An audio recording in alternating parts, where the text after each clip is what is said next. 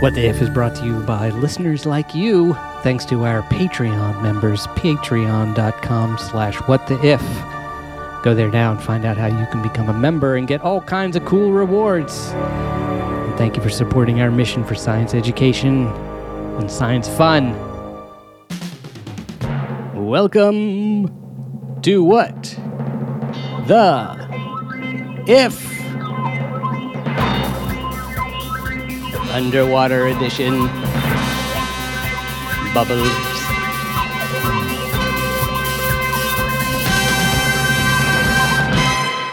That's just a tease of what's coming up. Um, and it comes from a listener this week, by the way. If you're a listener, and you are, if you're hearing my voice right now, That's a good point. Yeah. you're a listener. You may not, well, you're at least hearing me. I don't know whether you're listening to me, but I'm glad to be playing in the background. Um, and uh, eh, um, if you send us an idea for a show, it could be your idea that we're about to announce. We'll get to that in a second. Um, with us, uh, biologist, virologist from Rockefeller University, Gaby Panicia. How are you today? I am existing. I will leave it at that. so so far at least that's that's a plus. I have not vanished into a puff of nothingness. okay, well, glad to hear it. Uh, and also with us, also potentially existing, although we'll have to wait to hear his report coming up in a 2nd Mhm. um, professor, uh, historian of science at New York University, Matthew Stanley. How are you, sir? Dr. Stanley. Uh, I have not disappeared in the emergence of a false vacuum, uh, which is a, a thing that particle physicists do worry about sometimes, um, which is the spontaneous creation of a rapidly expanding bubble of spacetime um, uh, that would essentially rewrite their laws of nature um, all around it and destroy us. Wow. Um, and there's Huh. generally a non zero chance that this will happen. Um, so every morning, if you need a little bit of encouragement, you can say, no false vacuum today. Yeah. Or does it work the other way in a Douglas Adams kind of nihilism? Nothing matters because at any point a false vacuum could appear That's right. and fundamentally destroy our reality as we know it. Yeah, existentialism is a tricky business. I agree. This sounds like a potential if. I, I, I'll just Sounds ask. like a great if. yeah. Why Yeah, is we can it that. false? Why is it false? Um, because it has energy in it. So it Ah. looks like a vacuum, but it's actually not. Um, we can definitely do an if on it. And um, uh, folks in the meantime can go read Alan Guth's wonderful book, uh, The Inflationary Universe, Ah. um, where he discusses um, how this works. I should say this is actually one of the great popular science books ever, but it is not well known. So I can I can thoroughly recommend Guth um, Guth's book. Ooh, I'll have to put that on my list. Um, I'm. Uh, I always forget to introduce myself because I already know who I am. But uh, you may or may not know uh, Philip Shane, documentary filmmaker, fan of science, and uh, admirer of people like Matt and Gaby who actually know it and can explain it to us and can explain it to me. Um, and uh, so it's always fun to do this show every week. And um, partly because of you wonderful people out there who are listening, uh, some of whom are members, by the way, of our Patreon club. Um, you, you are Patreon supporters. Uh, our membership program, uh, which I mentioned there a little bit in the opening at the music. Um, but again, uh, I encourage you if, if you've heard me mention Patreon many times and you've not yet investigated what it is, um, I encourage you to do so. Uh, Patreon.com slash what the if. Find out how you can join us. And um, but uh, we have a, a um, incoming communication from uh, one of you fine listeners, and this one comes to us. We are in New York, and it comes to us all the way from Australia, and so we're gonna go to the mailbag. yes, breaking out the mailbag music now. By the way, Patreon listeners know this also as the theme song to the after show, which is uh, an exclusive extended episode, bonus content that only Patreon listeners get to listen to.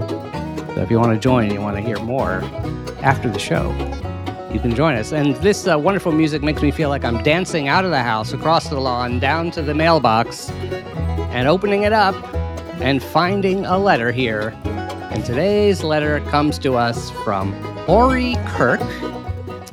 And Ori is in Bundaberg, Queensland, Australia. Bundaberg. Huh, Bu-. Bunda with a B. oh, Bundaberg. Well, that's not that's not less weird. Uh, don't usually hear German Right. style names like that for Australia. Interesting. Right. Now, if I suppose if I said it, which I won't, in an Australian accent, Oh yeah, that could would be. sound somewhat less German, but still, it does sound does sound very German. But uh, so Ori, uh, tell us about what's what's the what's the origin there of your your town's name. But uh, Ori writes, um, uh, the subject is potential if. We like that. A lot of potential energy here. Um, Ori says, "Hi all, you guys do an exceptional job. Thank you." Hmm. Uh, and he says, uh, "Our show um, makes for great listening at work." He is a CAD designer. Oh, Is that computer aided design? Is that right? Yeah.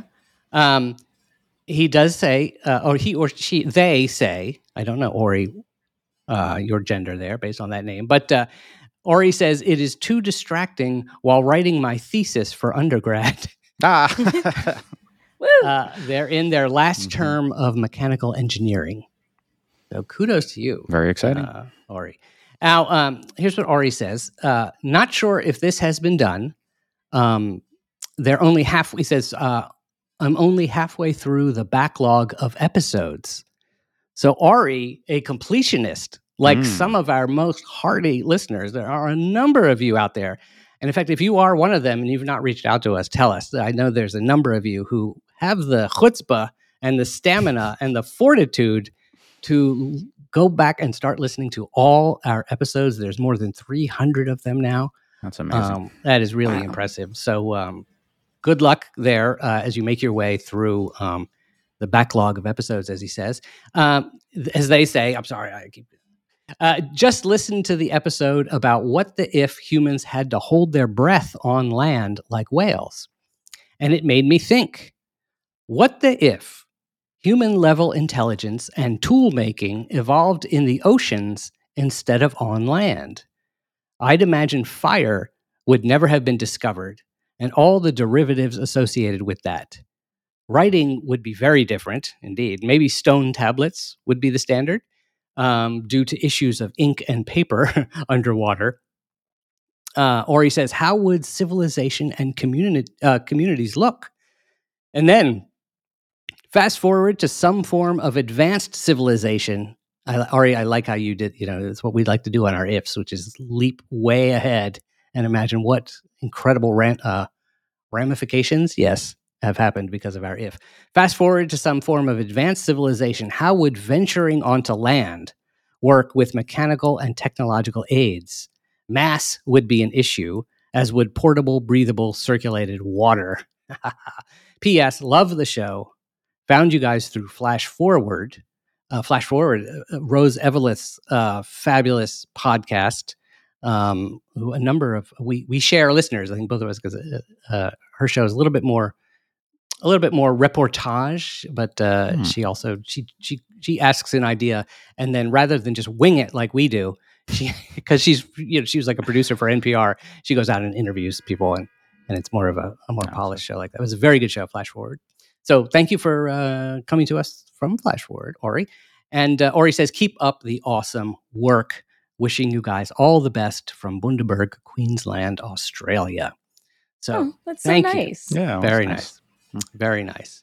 Uh, and so uh, we're about to announce the if, and in doing so, we uh, we make a lot of we make a lot of noise, and we have to do some preparations. So, Matt, if you could explain to our listeners why we need to be careful at this moment. Why why do we Oh. walk so slowly over this threshold? Well, I mean, it's basic safety precautions, which hopefully everyone has already been briefed on. Um, uh, which is changing the universe is a dangerous business. Um, we're actually going in and fiddling with some important elements of reality. Uh, and if, you know, we happen to be creating the reality where humans have tails and you're trying to wear your normal pants, um, things are going to go badly. Um, so it's important to take stock for a moment and uh, figure out uh, what needs to be done. Right. Take stock or sell your stock because this Okay. could go either way. Mm-hmm. So here we go, ladies and gentlemen. Put on your hazmat suits and your goggles and your PAPR, and get ready as we ask, "What the if?" Nothing happened. Little anticlimactic. Boy, it's been a long time. I had gotten so good at the music cues, you know, but uh, that's that's why we wear safety, you know, safety goggles. All right. Oh, that's right. Yeah. hmm Yeah. As they say on a film set, um, back to one, back to our starting position. Here we go. What the if?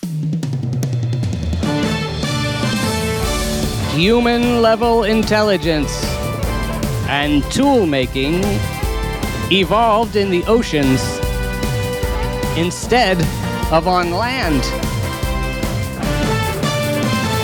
A question from Orion, Australia. What the if?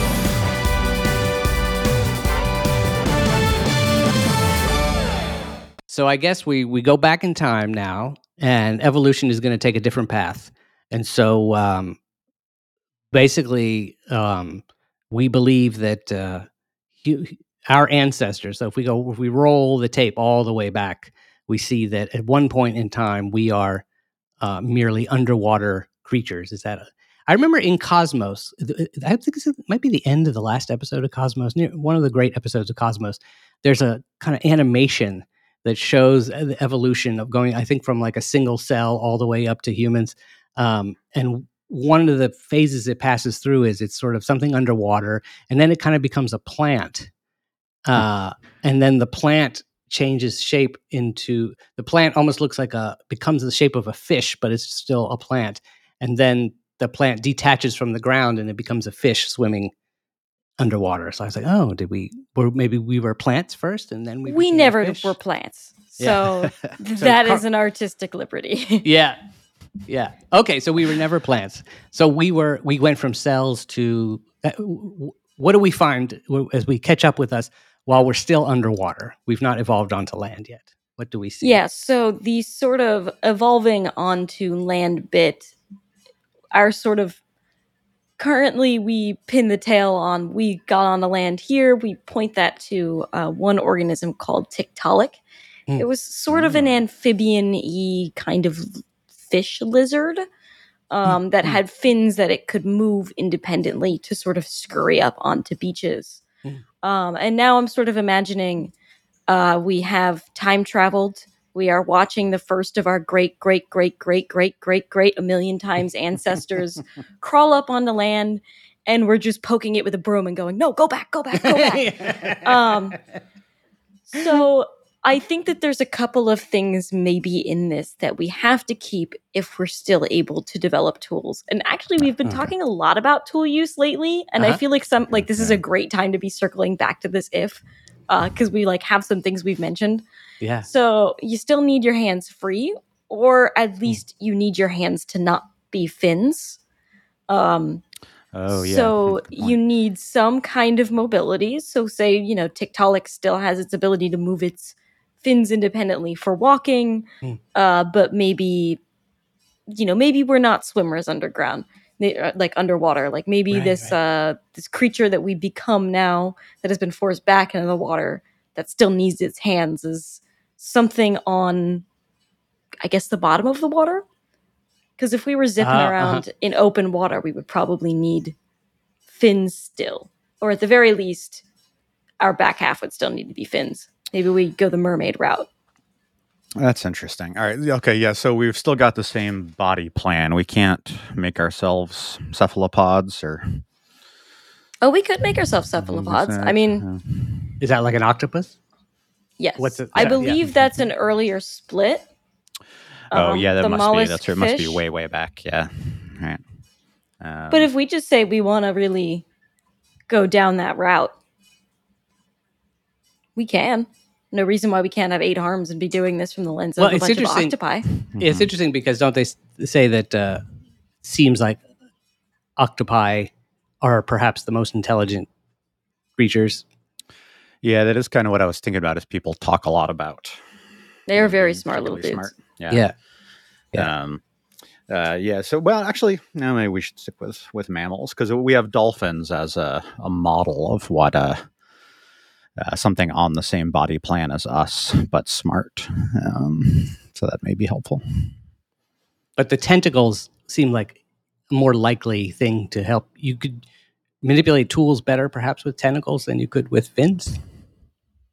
Yeah, so maybe I can kind of explain a little bit of like why we're wrestling with this right Mm, now. mm, Good. mm. Yeah. Essentially, if we go from the lens of that fish amphibian that is first crawling out onto land, it's not like underneath its fins, it has hands.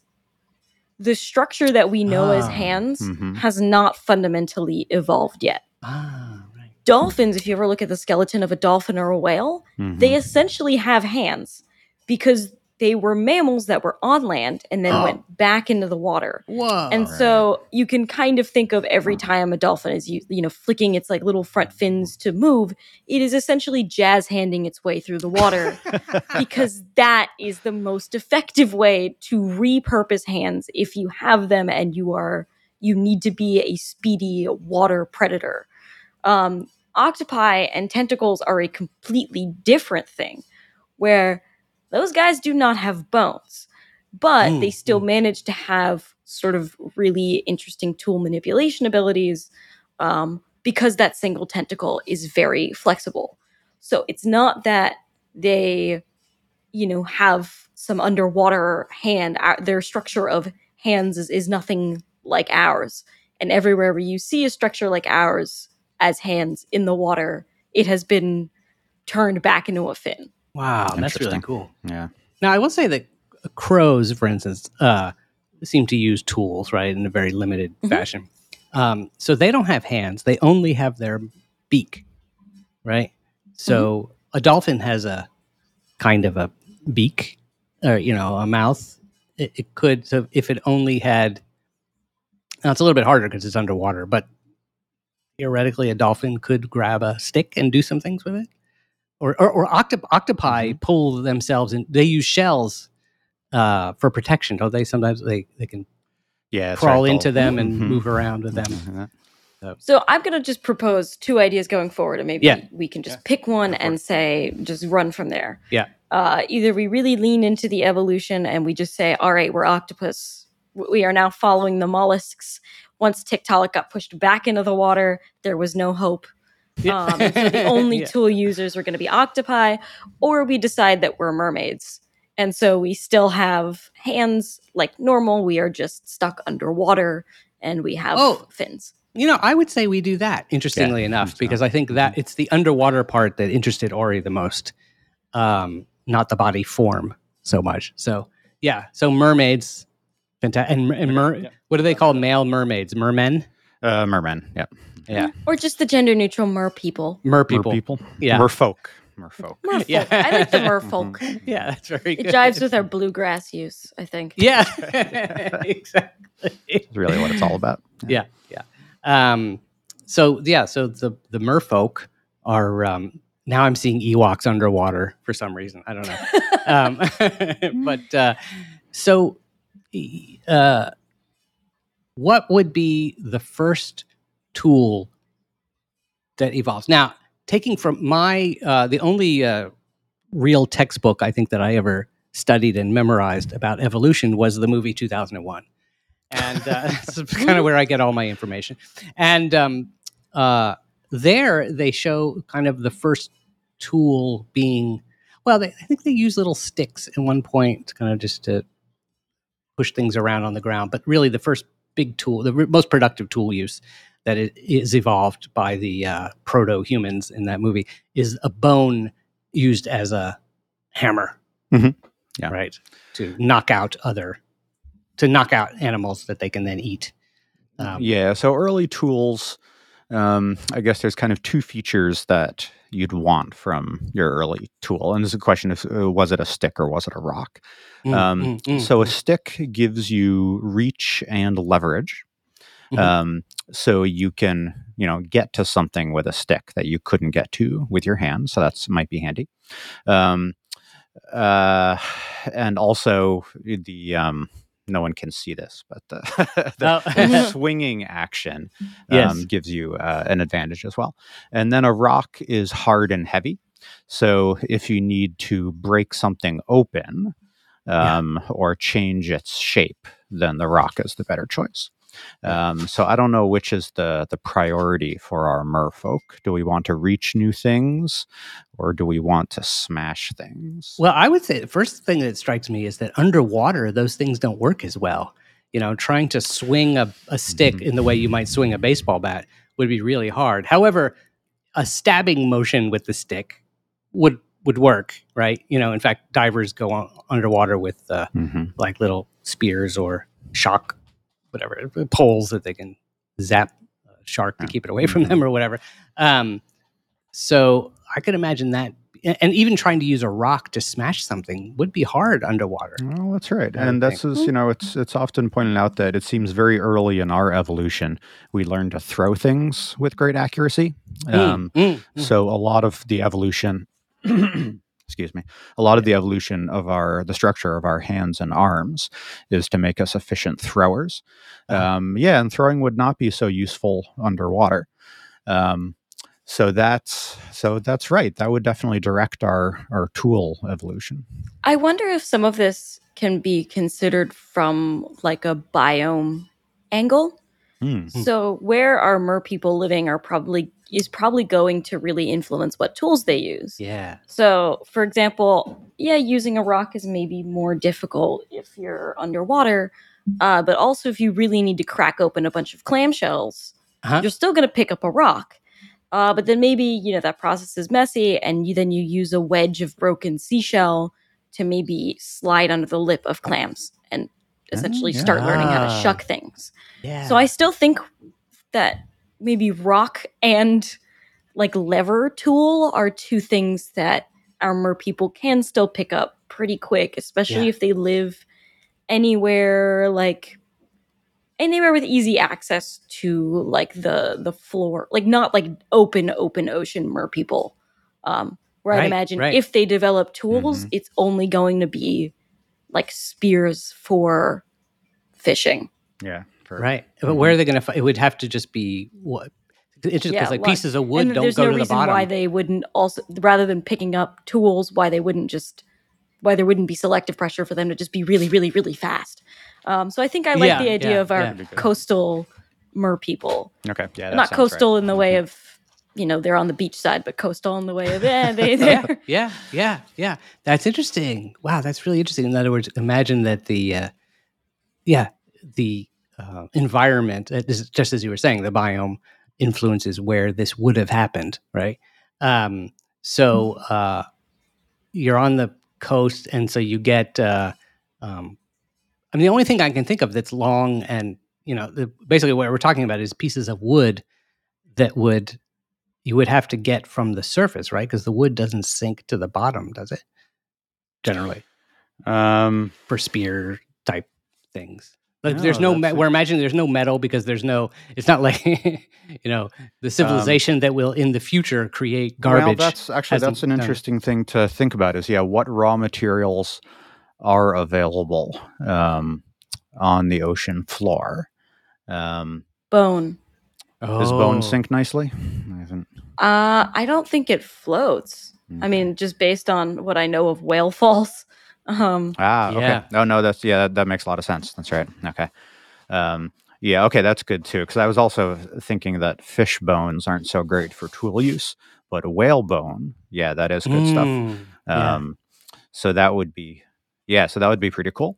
Um, and so far, if could i were making yeah. bone mermaids and this just sounds really metal i'm sorry but this is actually very cool Instead of Mad Max, it's Mad Mhm. Mermaid. Yeah Mad Mermax.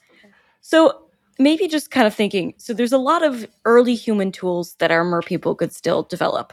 Flint knapping you can still do underwater, Mhm. Oh, Yep, so you right. can still shape tools. Uh, uh-huh, uh-huh. If we're using bone spears, we still have those. there is always the time honored use rock to hit thing, Mhm. um, which seems to be working very well. Um, but there's no metal, or at least not our conventional smelting, right, Matt? You were saying? Yep, that's right. So I guess to um, uh, get us all on the same page for that, um, most metals are not found in metallic form in nature, um, Mm. but they're bound up chemically with other uh, elements. So, for instance, iron is usually found um, as uh, a compound with um, oxygen, right? So, they're like hematite or um, limonite or so on. So, in order to get the metal into a usable form, you have to um, heat it up. This is usually the strategy. So you get it really hot, um, and then the oxygen or the carbon or whatnot um, is freed, uh, leaving behind the metal. And that process is called smelting. Um, and that takes a while to figure out how to do um, because you need quite high temperatures to smelt most useful metals. Mm. So, for instance, the reason that um, humans use copper before they use iron, um, even though there's much more iron and iron is a much better tool making material, is just because the um, temperatures needed to smelt copper are relatively low and the Hmm. temperatures needed to smelt iron are quite high.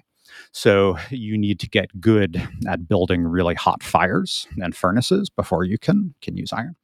Um, so all that to say, the only metal you can use if you're underwater um, is metal that's already in metallic form. Um, and there are a few of these. Um, so, for instance, uh, gold is often found um, in pure form Wow. um, but you have to dig for it too. So that might be kind of weird to do underwater.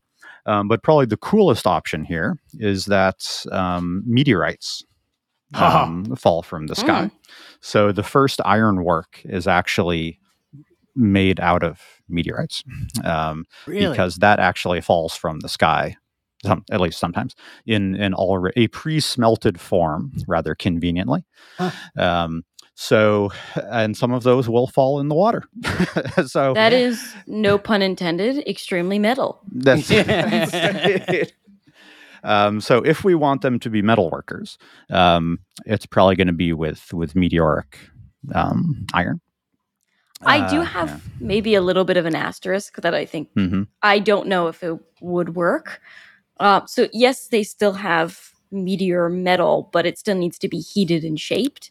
Yeah, to And make there's it. still the whole fire underwater problem. Mhm. Um, so I figure there's maybe two things that address this in the fact that there are some places underwater where there's a lava, Mhm. uh, where you know Yeah. plates of the earth are pulling apart, or there are underwater volcanoes. Um, and there's also deep ocean hydrothermal vents that are extremely hot. yeah. yeah. Um, so while we did talk about our mer people being coastal, uh, it is possible that they have a close trading relationship with a group of much much deeper sea, uh, essentially like the the dwarves of our Yeah. mer people that they you know they're in the darkness and forging. Uh, but I do like the idea of of meteor metal. But though, uh, but as you say, even if you get the the meteoric metal, you still need some heat to work it into a, a useful form. Um, so I like the idea. So you could maybe they send out expeditions um, to to go work the the metal because the metal is going to be extremely rare. Um, But so you know maybe you have designated special folks in the the social order whose job it is is to wander off into the darkness and find a geothermal vent where they can work the metal into a useful form. Um, there's actually some precedent for this in Polynesian cultures, um, Mm. in that. Uh, you know, we think of making stone tools, but there's stone that's crappy for tools, and there's stone that's really good for tools.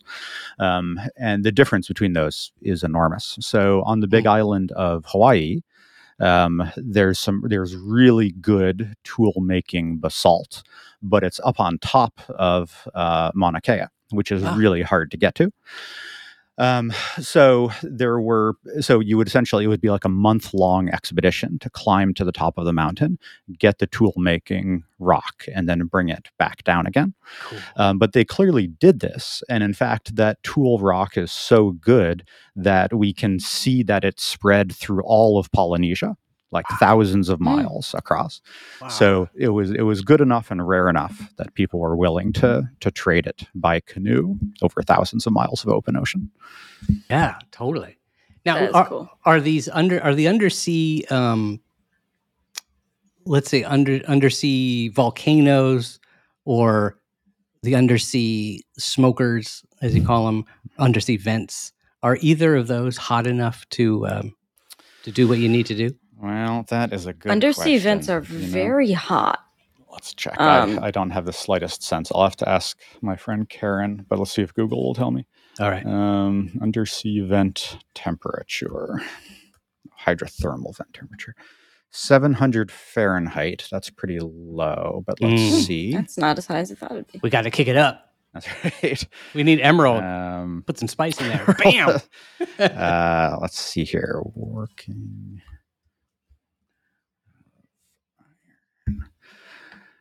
Oy vey. Um, iron forges for working iron need to be 2500 Fahrenheit. ah Um, but let's try So- let's try something cooler though. What about bronze? Yeah, let's check on that. Oh, even copper is 1400. Man, our Jeez. merfolk may be in trouble. I can imagine the merfolk googling this information. You know? All right, well, what are we going to do? How do we get this? Actually, so there are bronze alloys that can work at uh, 500 degrees. So, uh, so we're Mm. actually in luck if they can get their hands on some copper and tin to make bronze. All right, Oh, so, all right, so, so this might be doable. Yeah. So, uh, so meteoric iron is probably out. Um, Right. Although I should say you can do cold forging where you just kind of smash it into the shape you want. Mm. Um, so you're not going to get anything too sophisticated. But if we still want our meteoric sword wielding merfolk, um, there's going to be at least a couple. Right. So there won't be any Valyrian steel. No, but they but No. bronze you can do really good stuff with bronze. So like Oh. when when you think about like the Iliad or any of the Greek uh, Yeah. epics, those are all bronze working cultures. Oh wow. Um, so Cool. like that's so, so Achilles was kitted out in bronze armor. So, ah, so this makes sense. So basically, the merfolk could have built the city of Atlantis, uh, but they built it underwater. It wasn't a sunken city. It was Okay. it was just started underwater. Well, But, and uh, I would point out, at least as far as city building goes, you don't really need bronze tools to build complex civilizations. Mm. There are Hmm. plenty, like Mhm. you know, North American and Mesoamerican country, uh, civilizations that didn't Mhm. have like metallurgy, like you know, super advanced metallurgy, but Ah. still were able to do incredible works through other means, through you know, other types of like you know, stone-based architecture. Like you don't need Mhm. metal for every That's right. So that's a super important point. Is we've been trying to kind of reconstruct Mesopotamian civilization, but surely Mesoamerican is a better model here because the Hmm. the Aztecs and the Incas um, just don't do that. they they never Oh. develop iron tools or weapons. Um, Ah, I and I asked uh, a friend of mine about this. Uh, a friend of mine who's a uh, you remember um, Gerardo uh, Yes. Aldana, who Mhm. was a guest on the show once, Yeah. um, who is a, uh Mesoamerican archaeologist. And I asked him, I said, why didn't they develop, um, uh, you know, uh, iron tools? And he said because they didn't need it, um, Huh. because they had uh, jade, which is super. We think of as a decorative rock, but is actually super hard. So whatever you would need a hammer for, you can make it out of jade. Um, and then they had tons of obsidian, which is way sharper than um, any metal blade. Oh, so wow. they didn't have any incentive to try and get sharper uh, metal tools Right, either. right. So basically, they had everything they needed um, for tool making purposes. Um, yeah, so underwater Aztecs is probably our the way to go here. Which I should say, wasn't that one of the themes of the latest Black Pan- Panther movie too? Weren't they? Yes, but they also had metal. Oh, did they? So, jerks. Yeah, they, Yeah. they were kind of metallurgy focused. Yeah, so it wasn't as. But I, I do think that this is a good way to go. Yeah, we no, have. Yeah, that's- totally. that's right. Now the Aztecs did use they they had a lot of gold though, right? So they used Yep, it for, that's that's right. So they had gold and silver and copper, Yeah. um, which they only used for decorative purposes. I should say, like I said, they didn't because uh, uh, obsidian is actually better than copper for that's all tool making purposes. Yeah, yeah. Um, So we And could you def- said you've- Go Oh no, I was gonna say that Mhm. you know, like you said, you find gold, you know, as you know, you can find it relatively pure. So our Mhm. mermaids can be Ah. kitted out with gold swag, Yeah. um, nice. jade and obsidian, you know, tools, hammers and blades. yeah. Uh, probably rather than using wood handles, they're using bone. Um, and I think that that about yeah. And then you know, Mhm. stone is still within the limits of everything, so they can right. be making whatever structures they need if they need structures out of stone. Um, or and I just thought of this as like a little fun one. Uh, depending on the biome that they're in, you can kind of encourage coral to grow certain ways. so it's okay. brittle, but I do kind of like the idea of, you know, maybe they're very good at manipulating their environment. Humans have made bridges out of coaching trees to grow certain ways. Really? Um, yeah, Whoa. yeah, they're really good. They're Yeah, like right. living Mhm. bridges, Whoa. and it takes like generations to build and maintain. Um, Never heard but of that. You know, humans are very good at manipulating their environment, so I assume the mer people would as well. Yeah. and that you're probably seeing really different types of if they are living in, you know, societies and they are making you know buildings or whatever that you know sharks can't get into or something for some reason. yes. Uh, yeah, they they will probably be manipulating their environment to suit them best. I assume that you know making a house exactly is a little irrelevant since you don't need to keep the rain off of you. But I'm sure they, they have to have yeah, something. Interesting. But that they keeping wanna keep predators out. at bay, yeah, I like that. And Yeah. coral's an interesting one because you know wood or trees grow on the scale of, of human lifetimes, so it's it's sort of manipulable in that way. Mm. Um, stone does not develop over the generally over the course Mm. of, of human lifetime, so you can't do that. But coral's a nice in between in that it does grow at visible rates, so you could manipulate it, but it's also really hard. Um, so that would be pretty neat, actually. I could dig that. Have humans done that? Have humans crafted coral? We have so- artificial coral reefs. Seems like that must count, right? I mean, uh, Huh. ours are ours are pretty crude. Right? We dump like old buses on the bottom of the ocean, Yeah, and then coral right. grows on them. The- In fact, there are um, a whole fleet of old subway cars from New York were um, Mhm. dumped in the ocean somewhere to create a uh, artificial reef. That's right. And and- apparently But we it's did figure out. Yeah. Yeah. We did figure out how to like fracture coral to make it grow faster. Oh, to Ah, restore I didn't know reefs. that. So I I wonder if they're, you know, would they a, a society that's around this so much more would they have probably had an incentive to develop it? Yeah. Um, and that's actually something I I don't know of. Like, there's a lot of really good research about indigenous peoples and the way that they manipulated their environment in order to essentially have it maximally create food without creating much Oh, yeah, impact. You'll see right. things like salmon Mhm. catches in water, places where they stripped bark off rather than felling a tree for that. So Mm. I could only imagine that in similar ways, you know, the the mer people would learn to live with their environment as optimally as possible, especially if you know they don't have the cheat of just making a metal tool for something Mhm. and then chopping down the, the kelp forest. That's a really yeah. We haven't talked about this, but that's a really interesting question. Of do, do they become agricultural settled civilizations? Um, Right. Yeah, Or do they? Or is food? Because the only reason to do that is if food is scarce. So if you've got lots of food by hunting gathering methods, Mm. um, no need to settle down, as it were. Right? Maybe they'd never develop agriculture. Yeah.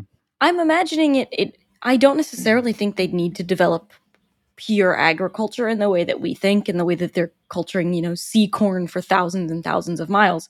Um, but there it, there is a lot of agriculture you can do underwater, and that I think is less conventional in like the just like you're putting kelp seed down. Or, I don't think kelp even makes seed. Um, that's a very angiosperm thing. Um, but I, I think that they could have sort of that blend of they are actively influencing their environment to foster, you know, not just burning, like over foraging through things. Mhm. So, for example, like, you know, encouraging certain types of, you know, making like, uh, what are they, like oyster reefs? Oh yeah. That's what I was beds, imagining. Yeah. Yeah, Mhm. Yeah, Harvest. like they making- could harvest Yeah, yeah. They could, they could create like um well they could do a- any kind of thing. I could like when I was thinking of crafting the coral reef, you know, uh, they could do things that attract large amounts of fish and then they could trap the fish and basically create like farm, you know, fish farms Mhm. around their pyramids and uh things like that. Um and I imagine them actually to go even further in evolution. I imagine them. This is a very James Cameron esque thing to do, but I can imagine them learning to ride whales and dolphins, right? Mhm. To go faster, domesticating whales and dolphins Well, yeah, that's right. or No, other it's, creatures, um, sharks. I don't know. Yeah. I don't know. They, yeah, I, I so one of the things that I was going to joke about is if they have to make expeditions deep underwater, Mhm. uh, pressure differentials are a thing. So there, there Ah, probably is a limit to where they could go. Yeah, that's right. But there's no reason why you know we can't have our mer people training squid, like really Yeah. deep ocean creatures, to go and scavenge things for Mhm. them. Um, I, I, you know, if these are anything like normal humans, even though they're mer Mhm. people, Yeah. we we tend to like our little creatures. We do. Um, that's right. so- So, yeah, that's right. So we we um, domesticate squid as working creatures, right? For because they'd be good for for all sorts of reasons. Yeah. And then usually, traditionally, our working creatures turn into pets too. That's Yeah. you know, my my dog is under my desk. Oh, I was going to say every one Right. of us has a pet in our room right now. now. on Well- screen even. Yeah. yeah. I'll give a little asterisk, to, a little a little credit to fish. Fish can sometimes recognize like people's faces. Like What? there's this one like right? scuba diver in like Japan who's friends with like a sheep's head wrasse or something like that. Like some of the big fish can recognize people. Oh, yeah. and if you've ever been like, you know, snorkeling in an area where they feed the fish to kind of entice them to come up, Mm, they mm. recognize the boats. They'd be like, "This is the one that feeds me at this time." yeah. so yeah, classical like operant conditioning works great. Oh, so wow. Okay. our our mer people are pretty good if they're like on a reef and they're like every Tuesday at 3 p.m. we feed the barracudas. Yeah. You know, there's going to be something where like the barracudas are just going to show up there and probably not kill the mer people because they know they get fed at 3 p.m. right. And then from there you can maybe I don't know start training attack barracudas, et cetera, et cetera. exactly. Well, again, another textbook that I have studied, uh, a movie called Avatar: Way of the Water. Um, we do see that a boy and a whale or whale-like creature can uh, recognize each other, so to speak. Um, I truly like the the insinuation that there are whales, meaning mammals still existed and went on land, yeah, And then and came- then and then came back. They were Yeah. like, "This this is whack. We we need yeah, to go back." Yeah. Mhm. Oh, I see what you mean. I see what you mean. Right. That is possible, though, right? That totally. There's Yeah. no, nothing stopping that. So yeah, and then what I was thinking was that in riding the whales might be the first time that the mer folk get to go above the surface of the water. Like that might be like a space program for them or something. You know, it's like the first time they Mhm. experience that, and it may eventually lead to them being able to leave the water again, but this time stay longer because they can use tools, wh- whereas the whales. Well, cannot. important asterisk, right? Yeah. We're assuming this entire society that lives exclusively underwater doesn't need to come up for air, so that they're still mammals, but or Oh, mammal Oh. like. That's right. But Well, this let's- entire time, we haven't been factoring in that if they are actually mammals, they need to come up for air.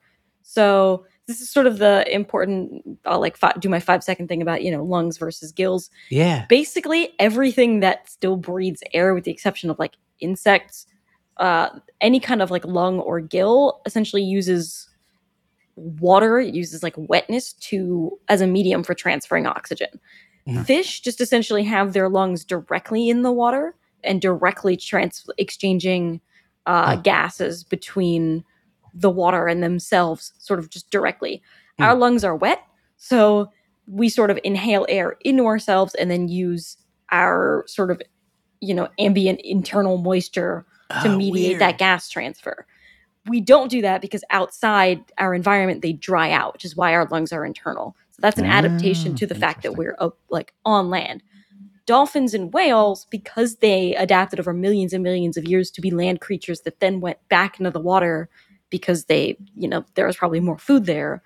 They still have the body plan of a thing that needs air, even though they've Huh. evolved to not, you know, need it as constantly. Like we can only hold our breath for three minutes. A whale can hold it for like hours. Yeah. Mm, Um, mm, mm. So I am assuming, really, based on the way that we've been describing these mer people, they probably have gills. They probably don't have our mammalian need for air, which means that sure they could ride whales, but the instant that whale breaches, they're going to have a oh my god, can't right, breathe. you know, right, right. That makes out of water sense. I guess that, that's why I was saying it's like a space program in a way that they would realize that uh, we need to. There's this totally other environment here that we need.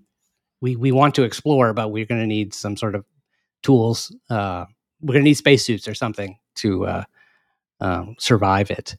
Um, that's fascinating, though. What you were saying about humans having having to have the water inside. It's as if we left the water. One thing Ori mentioned was the idea that well, in the future, uh, these creatures, the merfolk, as we're calling them now, might uh, migrate out of the water and onto land. And he was saying, would they need to bring? Would they basically need to exit the water in aquariums or something like that because they Mhm. need to stay in water? Um, what you're saying actually is we evolved onto land, and we just we just kept the water inside in yeah, some way yeah. rather than having to live inside Yeah, the, a mhm. tank. Really bizarre. Well, That's pretty in a fun way, technically every part of you is just advanced salt water. Uh, because our cells are just little bags of salty water wow, that's Yeah. doing a lot of stuff. So yeah, everything really does come back to the ocean.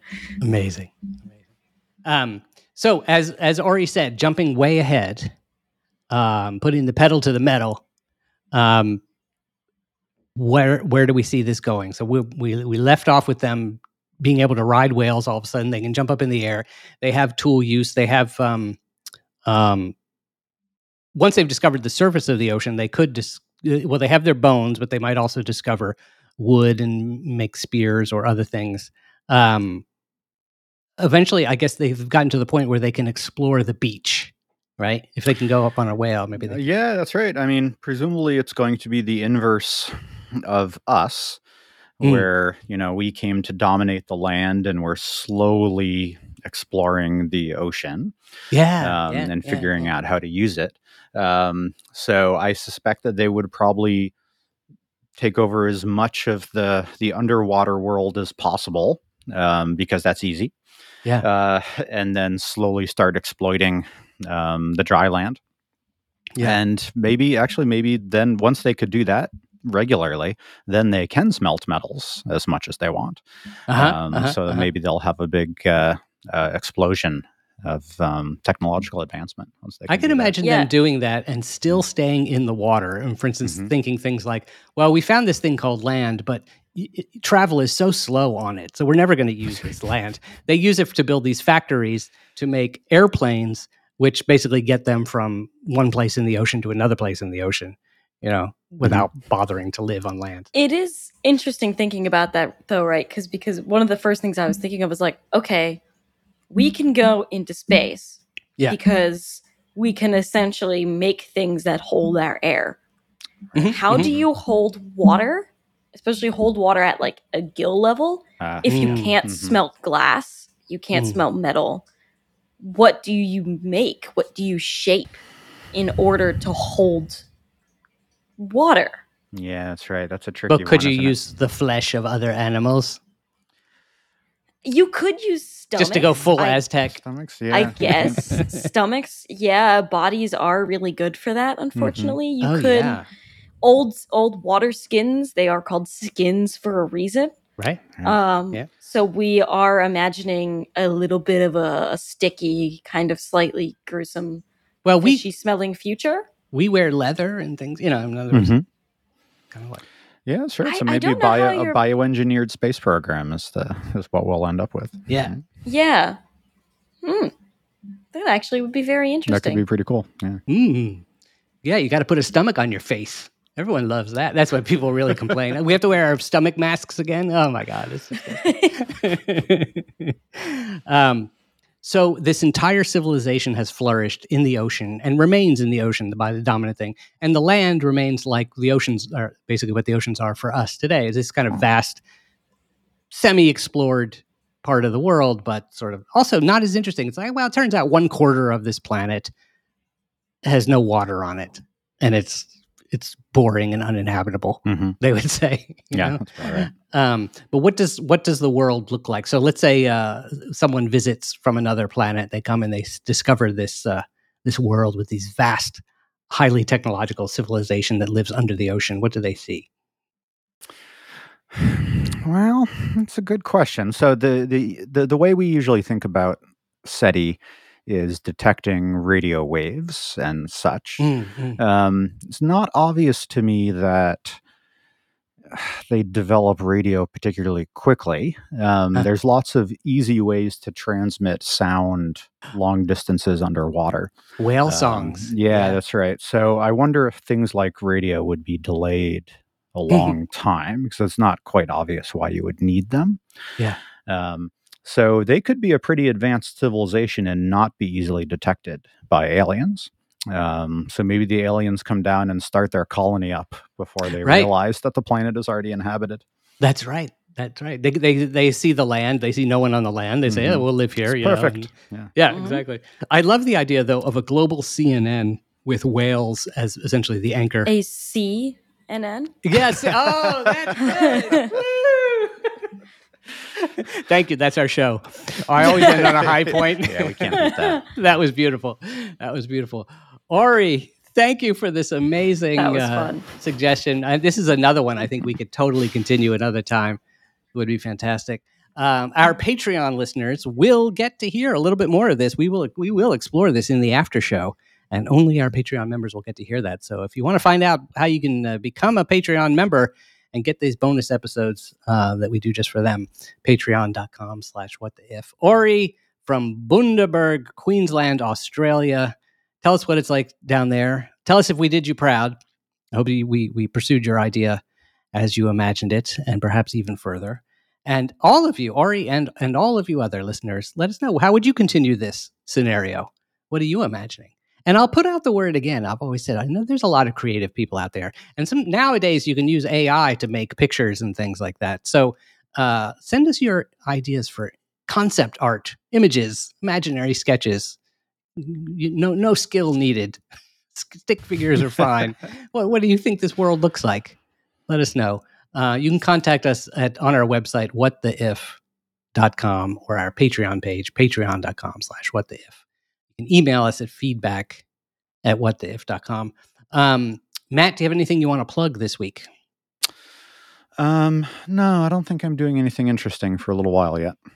All right. Well, that's good. Yeah. That's that's positive. Gaby, how about you? We do have your book. Uh, uh, Gaby has a book coming out. Let us know again about that, Gaby. Then a link for it is in the show description. And it's coming up very soon, isn't it? Yeah, yeah. On the 25th, um, I have a short story in an anthology. Four days from coming now. Yeah, four days from now. I'm very Woo. Wow. excited.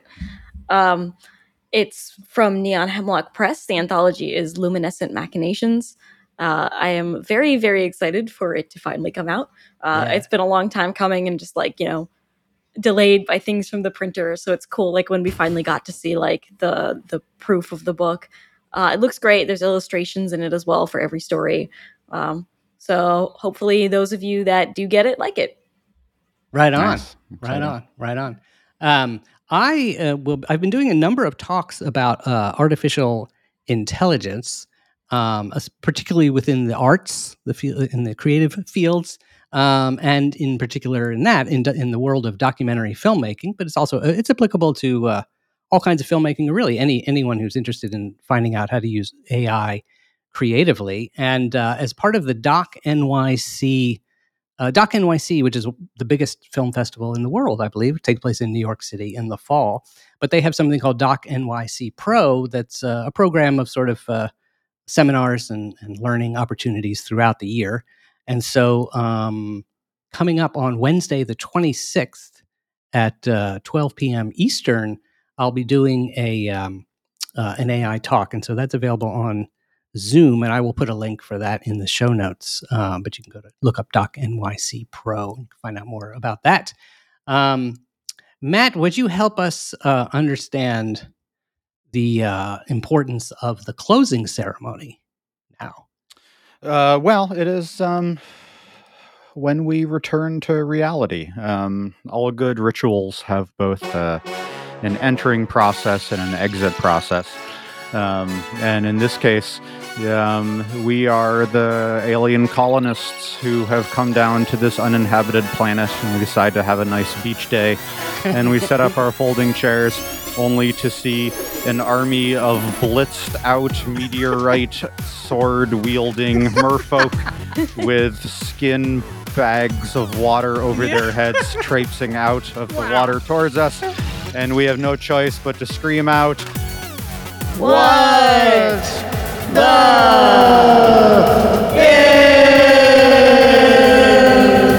Thank you, Matt. Thank you, Gaby. Thank you, Merfolk, one and all. Thank you, Ori, uh, and all our listeners, and especially all our Patreon listeners. Thank you all for listening.